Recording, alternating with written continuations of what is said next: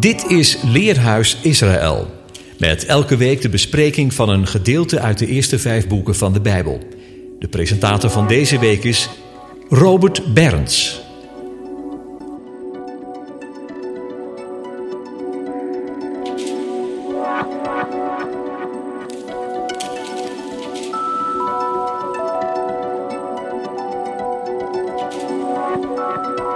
Shalom, beste luisteraar. We lezen in dit leerhuis Parasha Kitavo, Deuteronomium hoofdstuk 26 vanaf vers 1 tot hoofdstuk 29 vers 9.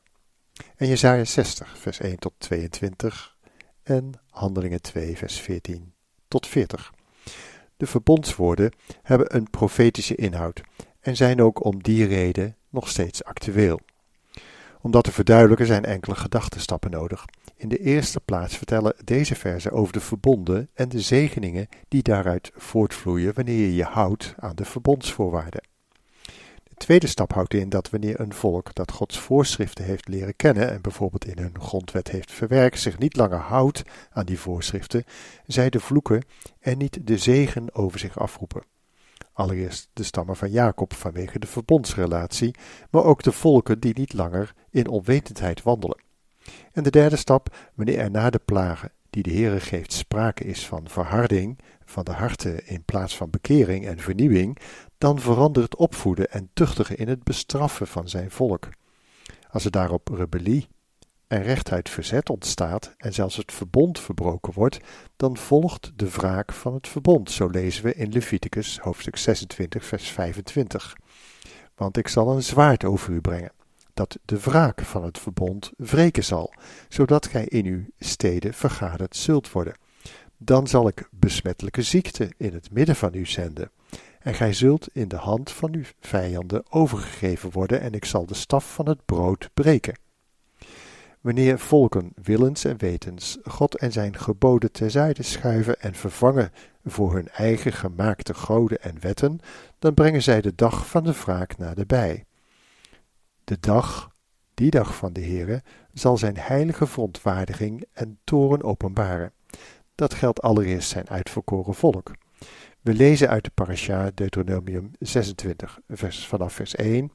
Wanneer gij komt in het land dat de Heere uw God u ten erfdeel geven zal, en gij in het bezit neemt en daarin woont, dan zult gij van de eerstelingen van alle vruchten van de bodem, die gij zult inzamelen van het land dat de Heere uw God u geven zal, nemen en in een mand doen en naar de plaats gaan die de Heere uw God verkiezen zal om daar zijn naam te doen wonen.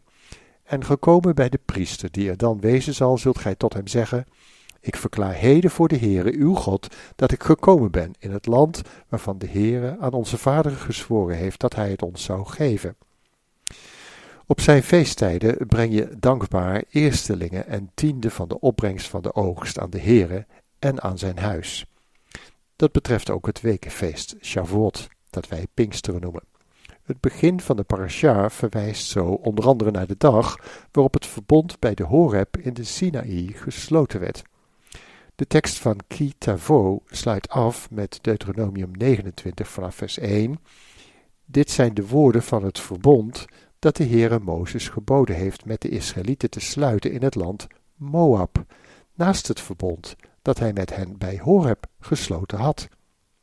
Mozes dan riep geheel Israël tot zich en zeide tot hen, Gij hebt alles gezien wat de Heere in het land Egypte voor uw ogen, Farao, al zijn dienaren en zijn gehele land heeft aangedaan. De grote beproevingen die gij met eigen ogen gezien hebt, die, geen, die grote tekenen en wonderen, doch de Heere heeft u geen hart gegeven om te verstaan, of ogen om te zien, of oren om te horen tot op de huidige dag.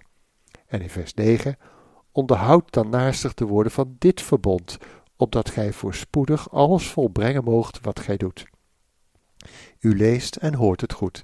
Er is hier in de velden van Moab sprake van een tweede verbond naast het eerste verbond dat op de Horeb gesloten was met ontzagwekkende wonderen en tekenen.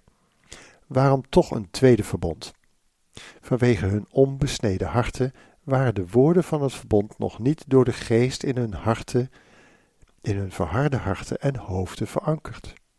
Mozes moet hen daarom het tweede verbond als een wet tussen haakjes voorhouden met de zegeningen en met de vloeken, zodat deze wet hen voortdurend zou opvoeden en wijzen op het noodzakelijke verlossingswerk van de Messias. Zo legt Paulus het uit in Galaten hoofdstuk 3 vanaf vers 21. Is de wet dan in strijd met de belofte? Volstrekt niet, want indien er een wet gegeven was die levend kon maken, dan zou inderdaad uit een wet de gerechtigheid voortgekomen zijn. Nee, de schrift heeft alles besloten onder de zonde, opdat ten gevolge van het geloof in Yeshua de gezalfde, de belofte het deel zou worden van hen die geloven. Doch voordat dit geloof kwam, werden wij onder de wet in verzekerde bewaring gehouden met het oog op het geloof dat geopenbaard zou worden. De wet is dus een pedagoog voor ons geweest tot de Messias, opdat wij uit geloof gerechtvaardigd zouden worden. Nu echter het geloof gekomen is, zijn wij niet meer onder de tuchtmeester, de pedagoog, want gij zijt allen zonen van God door het geloof in de gezalfde Yeshua. Want gij allen, die in de Messias gedoopt zijt, hebt u met de Messias bekleed. Hierbij is geen sprake van Jood of Griek, van slaaf of vrije, van mannelijk en vrouwelijk. Gij allen zijt immers één, in de gezalfde Yeshua. Indien gij nu van de Messias zijt, dan zijt gij zaad van Abraham. En naar de belofte erfgenamen. Het sluiten van het eeuwige onvoorwaardelijke verbond met Abraham, dat later op de Horeb met Mozes als middelaar bevestigd werd, ging op beide momenten met ontzagwekkende tekenen gepaard. Zelfs Mozes zei: Ik ben enkel vrezen en beving. Waarom deze tekenen? En wat hebben die met de wraak van het verbond te maken? Daar ga ik na dit lied, Psalm 96 vanaf vers 12, op in. Dat het veld huppelen van vreugde met al wat erin is, dat dan al de bomen des wouds juichen voor het aangezicht van de Heere, want hij komt, want hij komt om de aarde te richten. Hij zal de wereld richten met gerechtigheid en de volken met zijn waarheid.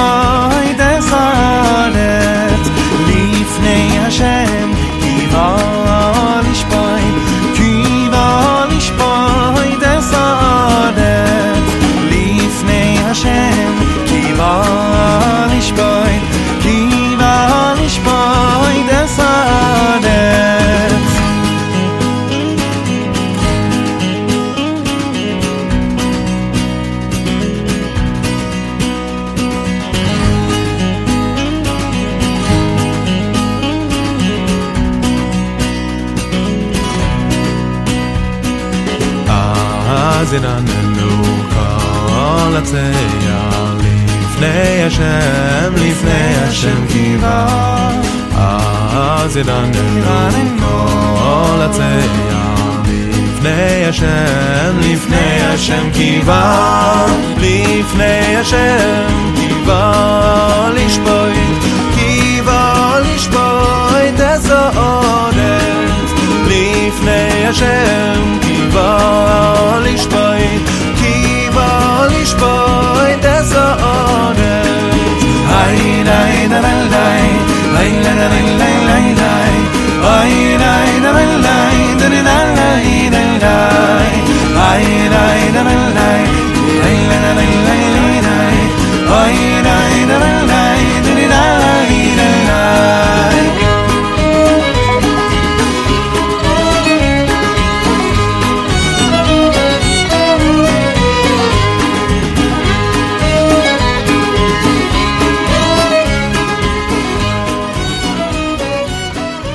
Over de tekenen bij de verbondsluiting op de Horeb schrijft Mozes in Exodus hoofdstuk 19 vanaf vers 16. En het geschiedde op de derde dag, toen het morgen werd, dat er donderslagen en bliksemschichten en een zware wolk op de berg waren en zeer sterk bazuinsgeschal, zodat al het volk dat in de legerplaats was beefde. Toen leidde Mozes het volk uit de legerplaats God tegemoet en zij stelden zich op onder aan de berg en de berg Sinai stond geheel in rook, omdat de Heere daarop neerdaalde in vuur. De rook daarvan steeg op als de rook van een oven, en de gehele berg beefde zeer. Het geluid van de bezuin werd gaandeweg zeer sterk. Mozes sprak, en God antwoordde hem in de donder. Nadat de Heere de tien woorden gegeven heeft, lezen we in Exodus 19 vanaf vers 18 en het gehele volk was getuige van de donderslagen, de bliksemstralen, het geluid van de bezuin en de rokende berg. Toen het volk het zag, beefde het en bleef van verre staan. En ze zeiden tot Mozes: Spreek gij met ons, dan zullen wij horen, maar God spreken niet met ons, opdat wij niet sterven. Maar Mozes zeide tot het volk: Vreest niet, want God is gekomen om u op de proef te stellen, en opdat er vrees voor hem over u komen, dat gij niet zondigt. Het volk nu bleef van verre staan. Maar Mozes naderde tot de donkerheid waarin God was. De Heere sprak uit het midden van het vuur tot zijn volk. Diezelfde verschijnselen bij de verbondsluiting op de berg Horeb zien we terugkomen in het boek Openbaring tijdens het verbreken van de zeven zegels. Dan voltrekt hij, die het waardig is, de oordelen in barmhartigheid, opdat er nog mensen tot bekering en behoud zouden komen, tot de vrezen des Heren. In Deuteronomium 5, vers 28 geeft Mozes weer wat het volk nog meer zei. Toen de Heere uw woorden hoorde, terwijl gij tot mij sprak, zeide de Heer tot mij: Ik heb de woorden van dit volk gehoord, die zij tot u spraken. Het is goed, alles wat zij gezegd hebben. Och, hadden zij steeds zulk een hart om mij te vrezen en om al mijn geboden te onderhouden, opdat het hun en hun kinderen voor altoos wel mocht gaan. Helaas waren hun harten onstandvastig en verlieten zij keer op keer de Heere en zijn verbond. De Heer had het ongezeggelijk volk gewaarschuwd dat hij ze dan zou moeten verstrooien onder de volken, maar dat hij hen daarna opnieuw onder de voorwaarden van het verbond zou brengen. Ezekiel 20, vers 32 luidt daarom: En wat u in de zin gekomen is, zal geen zins geschieden, namelijk dat gij zegt: Wij willen aan de volken gelijk worden gelijk aan de geslachten der landen door hout en steen te dienen.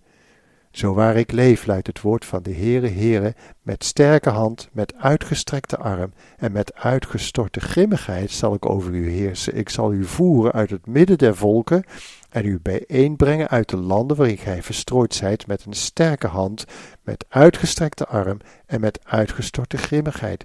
Ik zal u brengen naar de woestijn der volken en daar met u in het gericht treden van aangezicht tot aangezicht, zoals ik met uw vaderen in het gericht getreden ben in de woestijn van het land Egypte. Zo zal ik ook met u in het gericht treden, luidt het woord van de Heere Heere.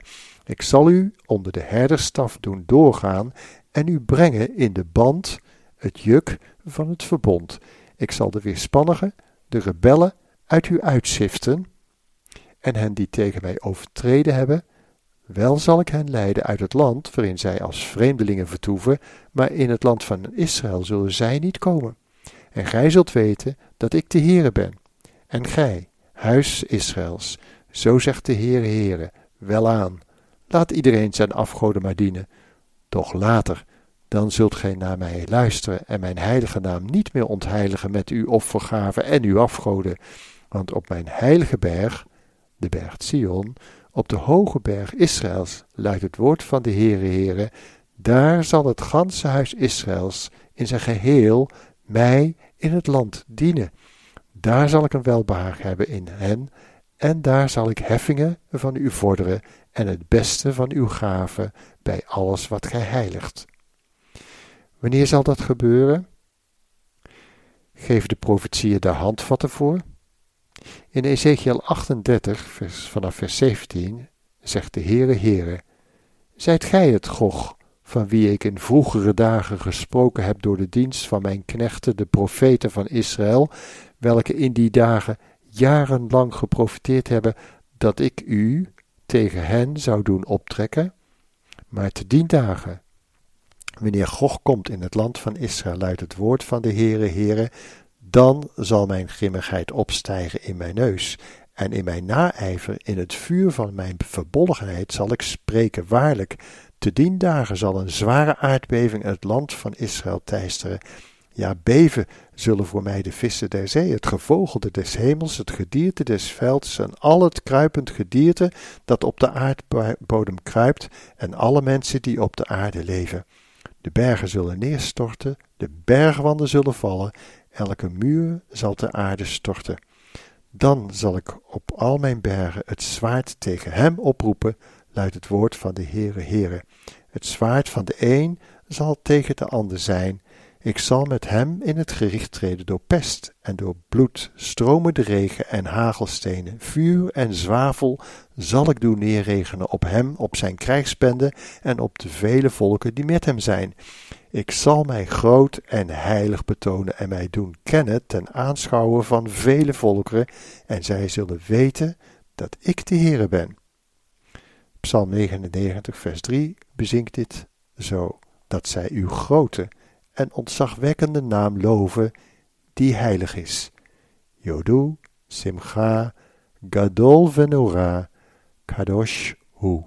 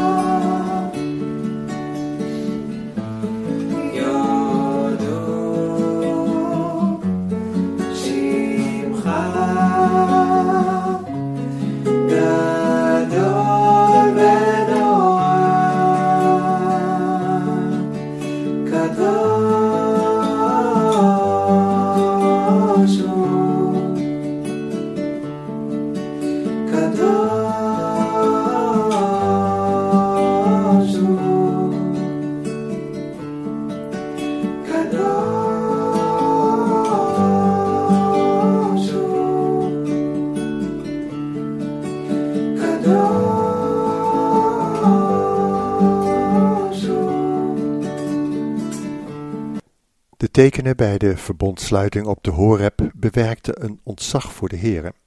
Mozes onderwees het volk dat dit nodig was, opdat zij geen angst voor de Heer zouden hebben, maar wel een diep ontzag voor zijn heiligheid, opdat zij hem niet tot naijver en verbolgenheid zouden brengen.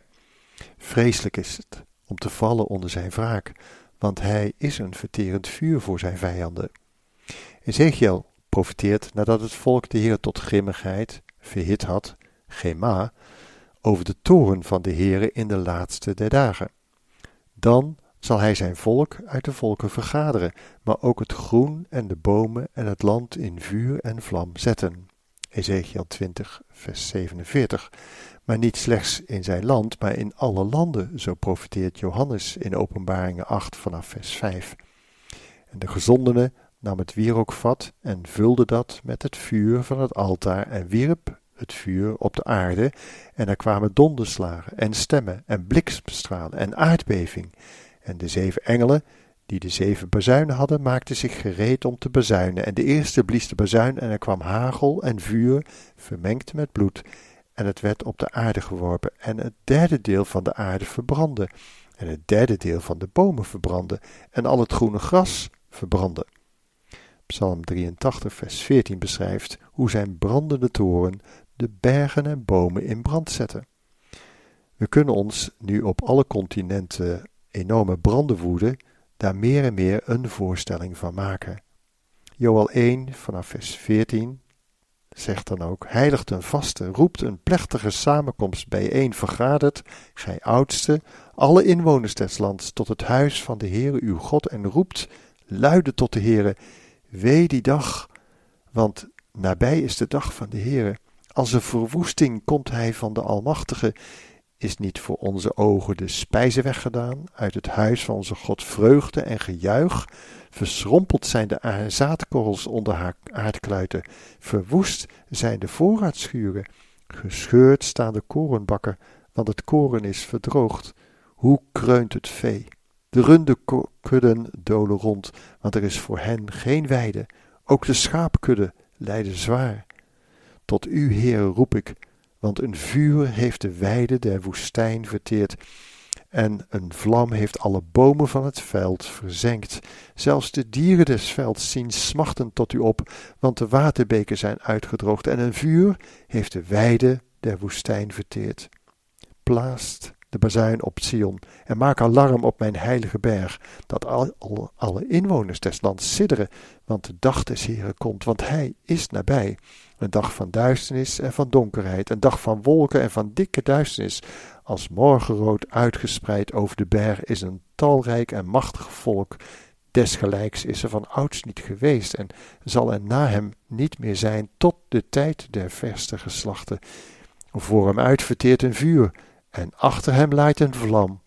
Als de hof van Ede is het land voor hem en achter hem is het een woeste wildernis en ook is er aan hem niet te ontkomen. Ondanks de verschrikkelijke verwoesting die de Heer in zijn toren op de dag des Heren toelaat, is dat niet het uiteindelijke doel. Zijn doel is om de grootheid van zijn ontferming te kunnen openbaren.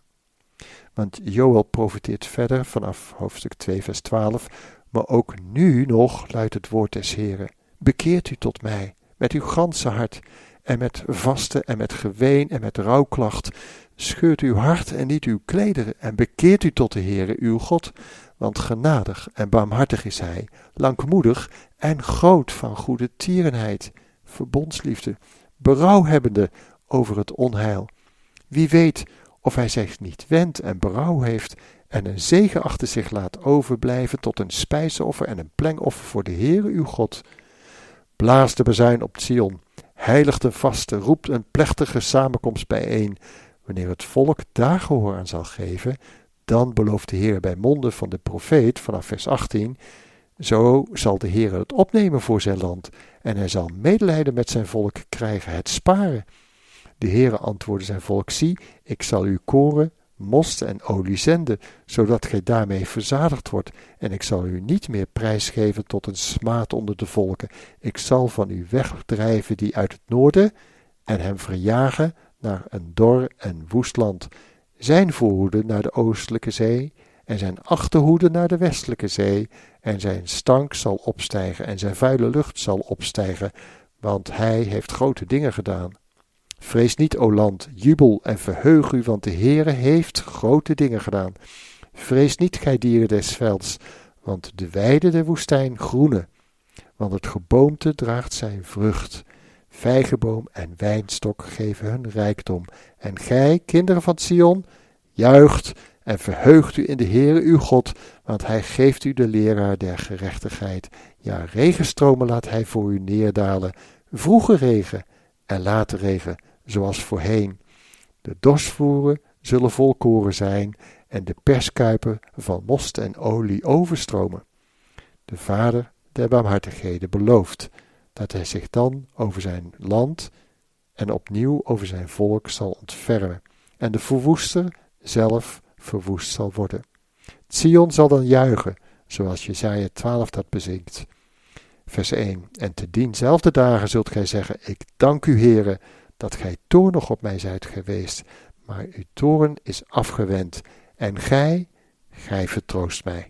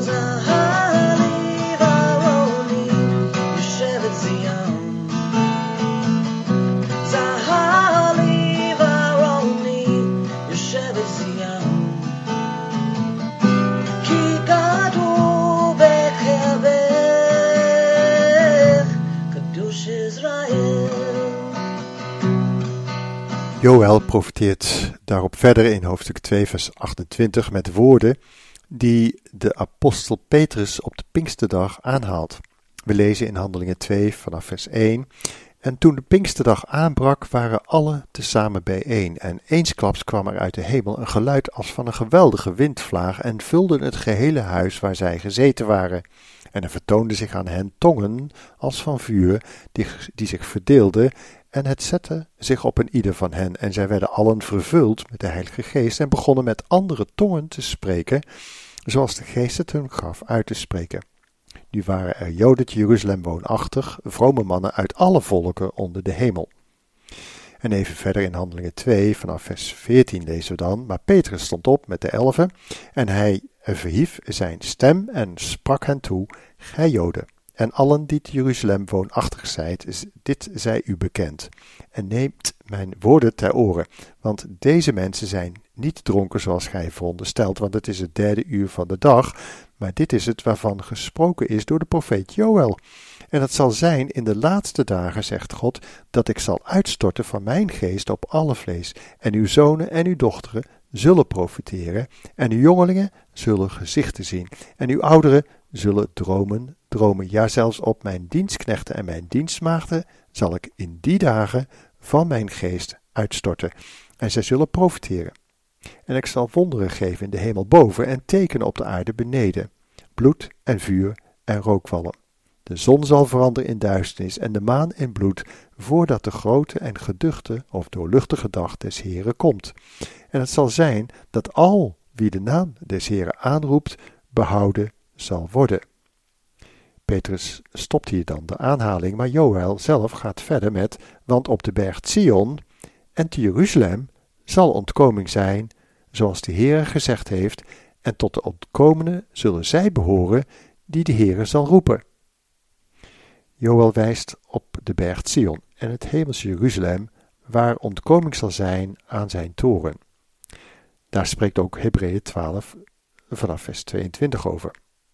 Maar gij zijt genaderd tot de berg Sion, tot de stad van de levende God, het hemelse Jeruzalem, en tot tienduizendtallen van engelen, en tot een feestelijke en plechtige vergadering van eerstgeborenen die ingeschreven zijn in de hemelen, en tot God de rechter over allen, en tot de geest der rechtvaardigen die de voleinding bereikt hebben, en tot Yeshua, de middelaar van een nieuw verbond, en tot het bloed der besprenging, dat krachtiger spreekt dan Abel.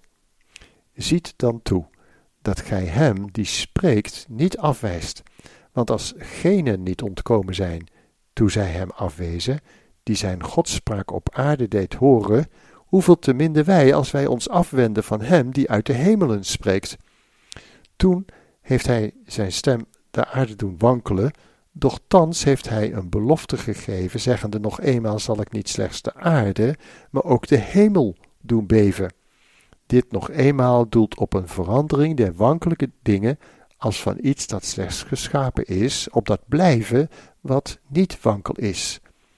Laten wij derhalve, omdat wij een onwankelbaar koninkrijk ontvangen, dankbaar zijn en hiervoor en hierdoor God vereren op een hem welbehagelijke wijze met eerbied en ontzag, want onze God is een verterend vuur. Ten slotte de tekst in Handelingen vervolgt in vers, eh, vanaf vers 37. Toen zij dit hoorden, werden zij diep in hun hart getroffen en zij zeiden tot Petrus en de andere apostelen: Wat moeten wij doen, mannen, broeders? En Petrus antwoordde hun: Bekeert u. En in ieder van u laten zich dopen op de naam van Yeshua, de Messias, tot vergeving van uw zonden, en gij zult de gave van de Heilige Geest ontvangen, want voor u is de belofte, en voor uw kinderen, en voor allen die verre zijn, zoveel als de Heer onze God ertoe roepen zal. En met nog meer andere woorden getuigde hij, en hij vermaande hen en zeggende, laat u behouden uit dit verkeerde geslacht. In de voorgaande verse spreekt de profeet Joël over de vroege en de late regen, van een eerste en van een latere vervulling, namelijk in de laatste der dagen. De profeet Ezekiel maakt daar melding van. Nadat de legers uit het noorden, Magog onder hun leider Gog, op de bergen van Judea en van Samaria verwoestend hebben huisgehouden. Maar wanneer de verwoeste daarop door de Heere zelf verwoest is, stelt Ezekiel hoofdstuk 39 vanaf vers 22 Het huis van Israël zal weten dat ik, de Heere, hun God ben, van die dag af en voortaan. En de volken zullen weten dat het huis Israëls om zijn ongerechtigheid in ballingschap is gegaan, omdat zij mij ontrouw geworden waren, had ik mijn aangezicht voor hen verborgen en hen overgegeven in de macht van hun tegenstanders, zodat zij allen door het zwaard vielen. Na hun onreinheid en hun overtredingen heb ik hen behandeld en mijn aangezicht voor hen verborgen. Daarom, zo zegt de Heere, Heere, nu zal ik een keer brengen in het lot van Jacob en mij ontfermen over het gehele huis Israëls en ijveren voor mijn heilige naam. Zij zullen de smaad en al de ontrouw waarmee ze mij ontrouw geweest zijn vergeten, wanneer zij weer in hun land wonen, veilig, zonder dat iemand hen opschrikt. Maar als ik hen uit het gebied der volken terugbreng en hen uit de landen van hun vijanden verzamel, dan zal ik mij voor het oog der talrijke volken aan hen de heilige betonen. En zij zullen weten dat ik de Heere, hun God ben, zowel wanneer ik hen in ballingschap wegvoer onder de volken, als wanneer ik hen weer in hun eigen land verzamel, zonder dat ik iemand van hen daarginds achterlaat. En ik zal mijn aangezicht niet meer voor hen verbergen. Wanneer ik mijn geest over het huis van Israël heb uitgestort, luidt het woord van de Heere Heere. Nogmaals, de volgorde is dat eerst de volken op de bergen van Judea en Samaria zullen komen en dat de Heere de volken daar zal richten, omdat de volken zijn land en zijn stad Jeruzalem verdelen, en dat hij daarna de late regen zal geven. En Joel hoofdstuk 3, vers, vanaf vers 1 zegt dan ook, want zie, in die dagen en te dien tijden, wanneer ik een keer zal brengen in het lot van Juda en van Jeruzalem, zal ik alle volken verzamelen en afvoeren naar het dal van Jozefat, en ik zal al daar met hen in het gericht treden ter oorzake van mijn volk en van mijn erfdeel Israël, dat zij onder de volken verstrooid hebben, terwijl zij mijn land verdeelden en over mijn volk het lot wierpen. Daarna zal hij zijn geest opnieuw uitstorten over het overblijfsel van de stammen van Jacob. Dat zal voor de volken zijn als leven uit de doden, jubelt Paulus in Romeinen 11, vers 15. Want indien hun verwerping de verzoening is der wereld, wat zal de aanneming wezen anders dan het leven uit de doden? Zo wachten wij met de ganse schepping op de komst van de Messias, op het openbaar worden van de kinderen Gods en het herstel van zijn koninkrijk aan Israël en het herstel van alle dingen die de verderven verwoesten. Amen. Ja, kom, Heer Jezus. Kom, Yeshua.